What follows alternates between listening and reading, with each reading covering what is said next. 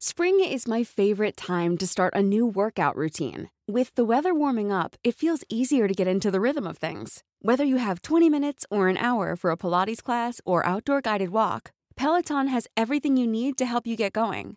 Get a head start on summer with Peloton at onepeloton.com.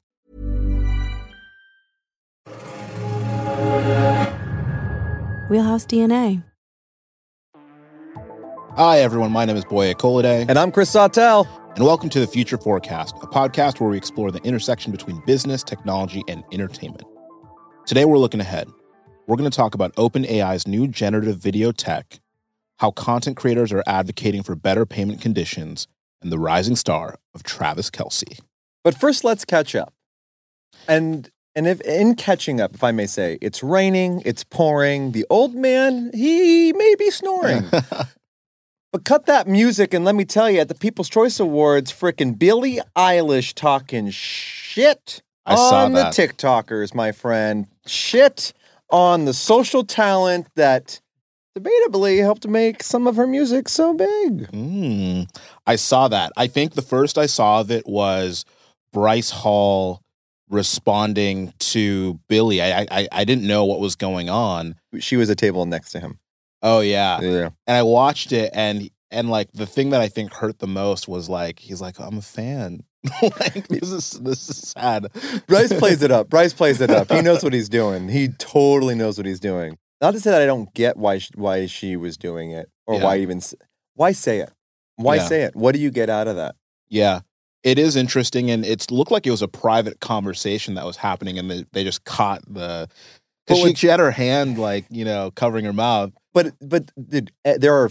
I was there. Yeah. There are 50 cameras on you at all times. Yeah. Literally everyone. We're all this close. Also, there are people staring at you in the crowd. Literally, like Billie Eilish is right in front of them at a dinner, and they're just like, Billie, Billie. And then there's like VIP seats, and like those people are behind us, you know, as if like they're part of the Coliseum staring at the performance. So basically, it's no surprise that as much as she tried to hide it, we heard it. I think what's interesting though, and you you were kind of alluding to it. It's like for me, it's like why why the shade? It almost it unravels and opens a can of worms of of how people maybe view TikTok influencers, quote unquote. But for me, it's kind of comical because yeah, People's Choice Award invited them because no one's watching People's Choice Awards unless those TikTokers are there. As awesome as Billie is, you know, I don't know that your average person's like, let me just see Billie win an award. It's Yeah. it's that, you know, the Bryce Halls of the world are there. this very much highlights to me it's not even a hot take it's more just the reality of where we are when content was being crafted back in the day eyeballs were not hard to contend with because on the radio there was only like two stations or when, when it started to become commercialized Yep. similarly with television and then now with the internet everyone is fighting for eyeballs it's kind of what we talked about last episode Mm-hmm. and I think what what I hate the most is that really what that conversation highlights it's the elitism of what content is and is not valuable. It's a Mm. so true. it's high school all over again. yeah. And again, Billie, I love your art. And and I don't know the full parameters of what that conversation was and was not. So that could be a lot of clickbait there. I'll caveat it that way. But there are a lot of traditionalists that have that type of conversation where it's like, why are these people here? Yeah. What she's subtly saying is my work is more valuable than the content that they create, which is also funny because the Oscars does the same thing. It's going to be interesting to see how how this plays out. I think it might be a flash in the pan or it might be a deeper conversation. Like people might just forget about it. Like Oh, oh, the commentary. yeah, But I, I, everyone will forget about the Billie of it all. But I will say that that fervor, yeah, mightier is thou, feeling that's really the that's really what's being exploited is the realization or the seeing it in real life yeah. on video. Traditional entertainment absolutely is threatened and is playing Mean Girl to all the talent coming. I love up. that. Traditional entertainment is playing Mean Girl. Another conversation for another time. Conversation. I love talking time. about this stuff.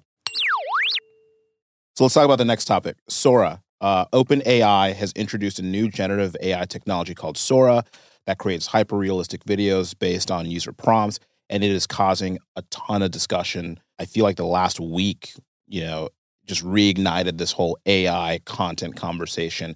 I will say, OpenAI is on a tear.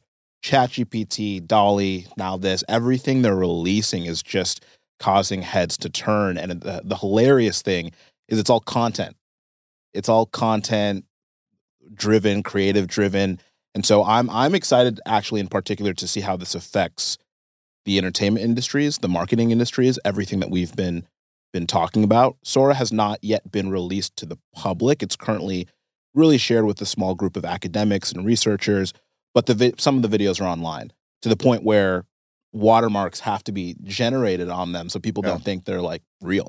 It's wild. They just came out with six or seven new videos yesterday or last night. Have you seen any of them? Yeah, yeah. The uh, the ones that just came out last night that I saw were it's a literally a pizza tower. There A are pizza a pizza tower. The the prompt one of the prompts was very discovery uh discovery channel planet earth vibes where the the text to prompt was following a trail of ants on a journey down a forest road. Is this the movie Ants? I mean, you would think that this is all BTS or proper footage captured by the videographers that are actually shooting those works. How wild is it that you can give a computer a sentence and it'll spit back to you content, like video content? Like that's a world we're in right now. To know that you can have a conversation by way of our proper language with a computer and it codes no differently. The fact that we don't have to actually find code in computer language to do Mhm. that is astounding. So it's got a lot of people on the edge, and naturally so Yeah. in the entertainment industry. The funny thing though is AI has been around for a long time. You know, in VFX, like you know when you're watching the big action movie and eh, like they do wides and there's all of a sudden hundreds of thousands of of military or whatever that's all AI generated that's you know and and so it's it's interesting to me that now is the time that we're sounding the alarm whereas I think it can just empower the creatives to be better at their jobs Well, we used to use computer generated. okay linguistically it does change of course technologies has is, is leaps and bounds to when we were calling things like during lord of the rings when you would see the Yeah. the creations of it computer generated feels oddly less less threatening yeah and i think that when you think artificial intelligence generated Mm. you immediately go to skynet what's going on robots everyone talks about the jobs that are being taken away we did talk about this off pod we should talk about the pros to this Yeah. right well it's if there are any I mean, I th- beauty is in the eye of the beholder, and I think AI is in the eye of the beholder. So, if you recall, we were talking several weeks ago about Sundance, and I had made a prediction that I felt that Sundance might actually be a place where we will see an AI film, and Yeah. whether it's Sundance or not, it's coming. I, I, do feel there's going to be an auteur director. I actually was talking to a friend the other day who's working on an AI feature and or AI content. And so it, it's coming and whether the whole film is AI or certain scenes are AI. So I think it's going to help indie movies, TV shows. Uh, I also feel it, this is going to be big for gaming. Like when I saw this, I just thought about the Unreal Engine. You know how uh, several months ago the internet was going crazy seeing how Unreal Engine was generating photorealistic Yeah. environments, but it was CGI. Now layer that with AI. Already Sora looks pretty good. Some of the videos could be confused with Oh yeah. actual humanity, like the naked eye. They will have to have watermarks Yeah. from the generated Sora yeah, product, no question. There are positives. I think we're going to see more content, innovative content. It, it's kind of the effect where I don't know if you've heard this sort of thesis how the young kid in Africa with with the phone can do so much for the world because he has access to the phone. Yeah. And imagine the stories you can tell now where you don't even need a camera to tell them. You don't even need an animator to tell them. I understand the fear. And I think we both understand the fear of what people are feeling around AI. I can empathize and I can understand. If you've spent years of your life learning a trade and after working tirelessly and building an entire livelihood, a business, think about like every every person, editors, editing bays, and all the below the line people of any TV film project. If you are creative consultants that are helping build logos, Yeah. you can go on and there's literally a logo generator right now for for people to go on on ChatGPT and just test some of their their inspirations or their thoughts. It's scary to see that that could be vanishing before your eyes. Yeah. On the flip side, the amount of opportunity to the masses of people that never got to learn how to do that or didn't have the capability to learn that. I mean, imagine being a paraplegic and never being able to work on a computer the same way and having all these thoughts or images in your head of how you would craft something if you just had the ability to capture something on camera. You have the ability to actually do that now. And you, in a way, it, it levels the playing field for so many that didn't have the ability to do it before.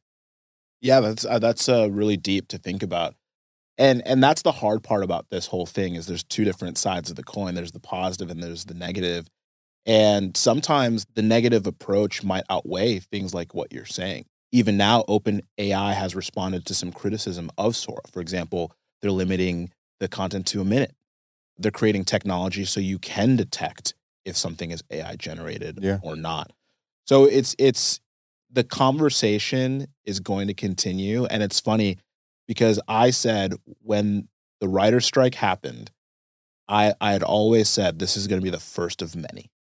And it's so uniquely ironic to me that we were just having a conversation all of last year about AI across industries. And literally three months later, after it was solved, we're seeing it in our faces in a mm-hmm. big way. I, I think there's going to be more strikes. Maybe this year, maybe next year, because it's so palpable now. They're seeing what's happening. All right. Well, we should talk about the next topic AI. It's not going to be the last time we talk about No. this. This is going to be a fun one. Creator standardization when it comes to payments. So, digital influencers and creators are currently pushing back against brands to try and standardize a payment structure for their work. So basically, they feel like they're not getting paid reasonable payment terms. Just seems like at large, there's a general issue with how creators, influencers are relating to the brands who are employing them. I feel like you might have some thoughts on this, being that this is your world. It kind of brings up this idea of like unionization. People have talked about trying to create a creator union Yes. count countless I've heard, times. I've heard this. if there was anyone that was going to do it, Hank Green, who is literally like the godfather of he created VidCon, right? Yeah, yeah, yeah. And truly, like one of the one, a very enjoyable content creator. The Greens are phenomenal. Also, one like writing. What is it? Tw- uh, not um, Fault in Our Stars. Mm, oh, right? yeah, yeah. I mean, like phenomenal author. Shout out. So I guess what I would say to that though is like this topic is no different than the issues that one has when it comes to chasing money for actors or directors or writers, Yeah. right? I don't really find this to be anything else other than I'm an independent family owned business or I'm a creator that happens to be 21 and I want to know where my money is and why did we not do this or why did I not get it in time? And, and not that they're complaining, they, they are totally in the right for their complaints. Yeah. Truly. But it's this has been going on. I've been chasing. If I could tell the camera, like I've been chasing freaking money. There, literally, I have a client right now from a very reputable brand. Like we're talking one of the one of the top six Fortune 500 companies out there that we all know and love and use the products of. Haven't been paid, you know. Uh, and and technically speaking, it's through the ad agency that they use. So they've probably paid them, or they're late on payments, or whatever the delivery is. But we're now hundred days out. Yeah, it's it is actually hilarious that you're saying that. I had the same thought.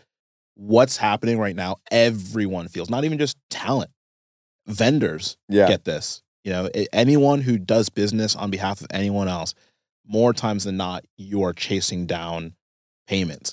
I think maybe the issue here is oftentimes there's resources, right? You can sick your controller or accounts receivable team on the company to to try to get payment. The the creator doesn't always have a huge team to push for for Yeah. that payment. One thing that I'm most interested in is what they will do about it. So there's a reason this is being highlighted. Recently, there've been a bunch of people creating videos of layoffs. And it's putting pressure on the companies that are laying them off to really rethink how they lay people off because they can just go on social media and be like, I'm getting laid off, blah, blah, blah. Do you feel like maybe creators, short of a union, could start to sh- publicly shame companies for not paying them on time? Uh, yes, and I mean that's that does happen. I mean that does happen, and usually they they get quieted very quickly.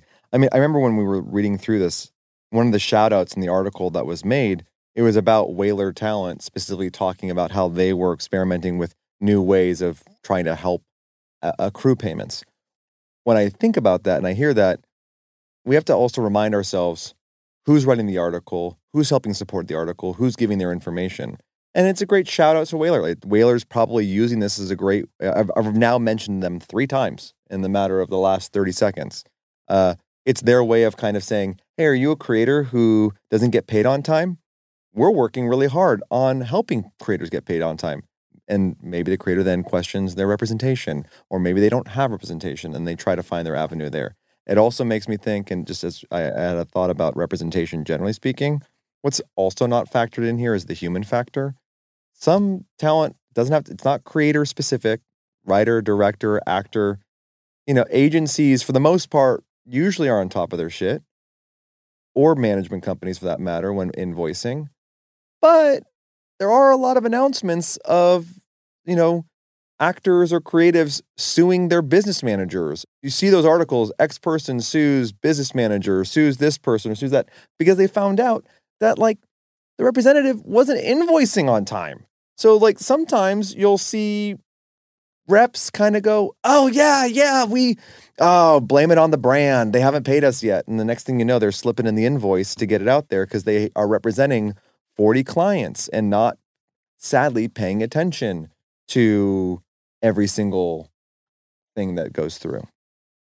all valid thoughts. One one thing I was thinking of as you were speaking, finance automation platform Tipalti did a survey that said 56% of creators have received late payments and 74% of those surveyed said they have stopped working with the brand after feeling undervalued for their work. I actually don't really care too much about the survey. What I wanted to point out was the finance automation platform, Tipalti. I feel like there's an opportunity to create a finance automation platform to maybe standardize payments that creators would use. And we've seen some of this in in the music industry. STEM, Yeah. you know, is is a big one. I don't want to say there's a decent amount out there, but there very much were businesses doing this. But we haven't yet seen an entrepreneur, a technology really come in here and support where there is a broken system. If you're a creator at home listening to this and you don't have represent- representation or you do and you you have questions about this, I just would want to leave you with noting you really want to make sure that your team or yourself are locking yourself into net 30, maximum net 45. It's on a case by case basis. The sad truth is, and I'll just say this, like not all not all talent have the wherewithal or the ability to say no. Uh, not because they don't want to, but sometimes the money is more important than fighting back on net 60 or or net 90, which really again, if you don't know what those terms mean, you're waiting 60 business days to then finally receive your money or 90 business days to receive the actual money after you've finalized the entire amount of work that you've done. I also fight for 50% upon signature and then 50% upon completion. That way, as you're doing the job and once you've you've started the job, the idea is it's somewhat of a financial advancement to go commence the work that you are doing, which is content creation. You pay an editor. Like that's those are fair principles to live on. Yeah, I like a, a lot of what you're saying. You mentioned the representation invoicing on time. That's also key. So if you're a creator, find a way to quickly invoice because a lot of these terms don't even kick off till the invoice Yeah. is in their system, which could take 10 days. And so a lot of that's on you. But ideally, I want net pay me right now terms. That that would be great. Oh, put that in my contract. we got to talk about Travis Kelce. I like Travis. I like Travis. I I just, don't mind Travis, but he's he's becoming a rising star. So Travis Kelce, in case you didn't know, in case you were living under the biggest rock on the planet, is the tight end for the Kansas City Chiefs and Taylor Swift's boyfriend. He's exploring more and more entertainment opportunities across the board. From I like how that's his value. Sorry. I just love how like and he's Taylor Swift's boyfriend. we can't leave it out. We can't leave it out. It's true. Yeah, it's fair. Fair. Fair. So that that brings up a point. The idea that he's Taylor Swift's boyfriend. We we're only giving him the same love the actual NFL is giving him and the Chiefs. If you recall during the game, they panned to Taylor so more than the players. We were like, dude, let's see some player reactions. We don't want to see Taylor's reactions. We want to know what Andy Reid's doing right now. You know what I mean? Yeah. and you know him and his team they're considering movie roles comedy opportunities product endorsements sports broadcasting. The list goes on. I, look i can't fault the guy. Take your shot bro. Like this is the it's now or never. But i can't help but wonder would this be available to him if he wasn't taylor swift's boyfriend? Well, he did do SNL prior to being in the relationship with Taylor, so that was a huge move.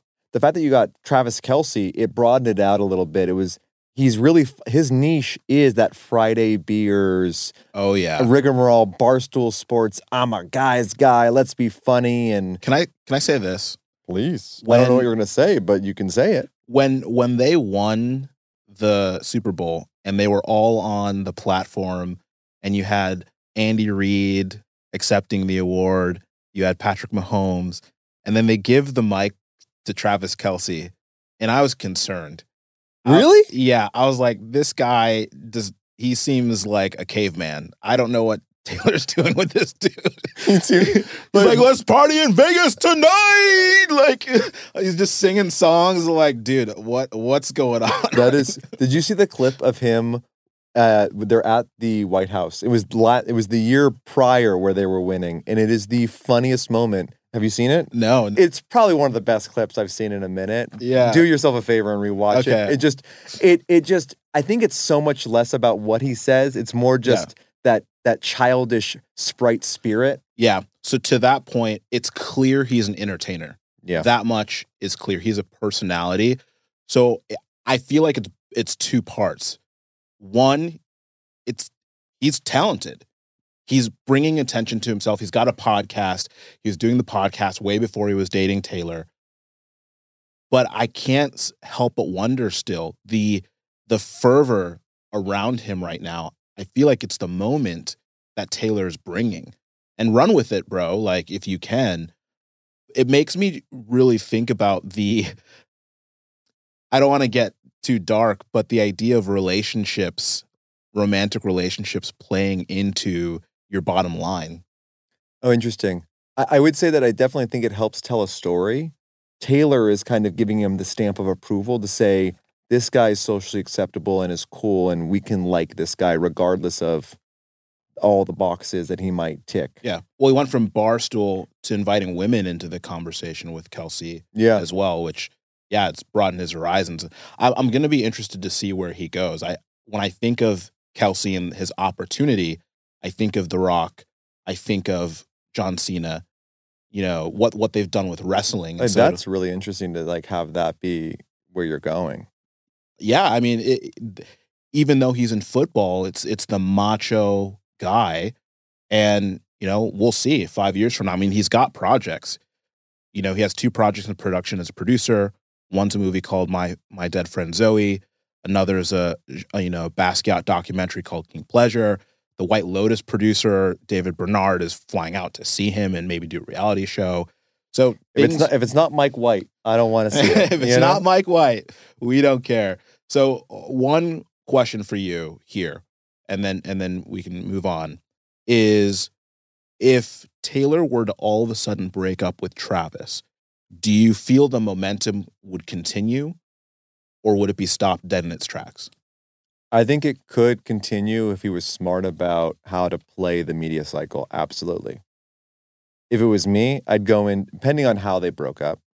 Because, of course, like, if it was just we're going our different pathways and whatever, you could lean heavy into doing a rom com or I, I would instantaneously do like a She Broke My Heart. Oh like, yeah, Did you get what I'm give, saying? give Taylor a taste of her own medicine. Yes. So it plays into this whole like media cycle of like, this is a love note to her because it becomes a call and response Yeah. to like how people are communicating using using the media to do it for Yeah. you.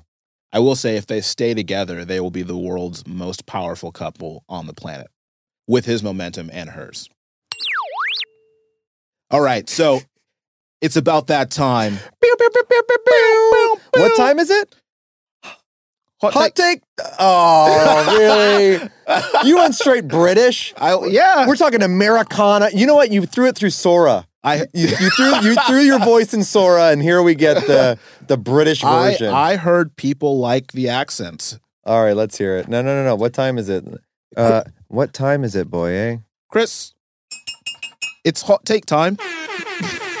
Come get your hot take. I hate you so much. That was that was for all our Brit friends out there. I, I apologize. Who went first last time? Was it you or me? It was me. It's always me. You No, always I position it to be I go me. first sometimes. I'll go first this time just to prove that I'll go first. So, uh, one piece of news that happened that I feel like a lot of people didn't talk about, but I feel has deep implications is Kai Cenat's Nike streaming deal. Oh yeah. Uh, I think it's going to be a game changer for large fashion brands, for any brand really. But I want to I want to create a delineation between influencer marketing and influencer partnership, right? Because because people do influencer deals right now for streamers. That's not new. Yeah. Right. This signifies something else. It feels more like an endorsement, as if they're doing a deal with Jordan or Drake, but he's a streamer.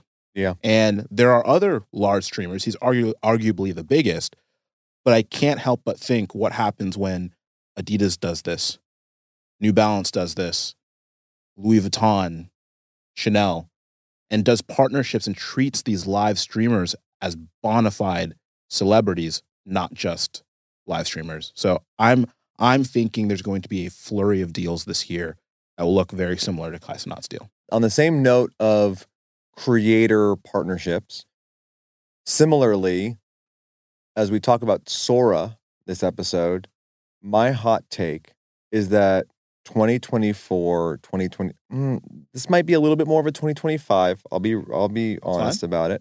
Is that paid media is going to be so much more important. It already is very important.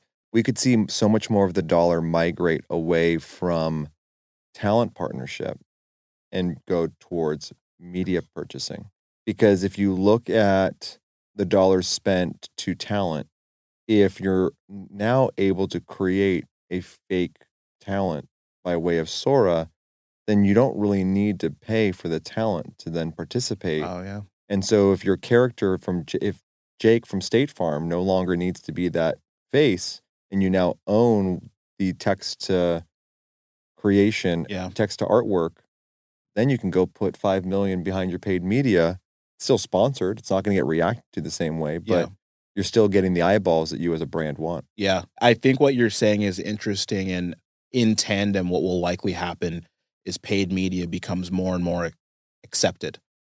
All right. It was a fun day. Thank you for listening to Future Forecast. Catch us wherever you find podcasts.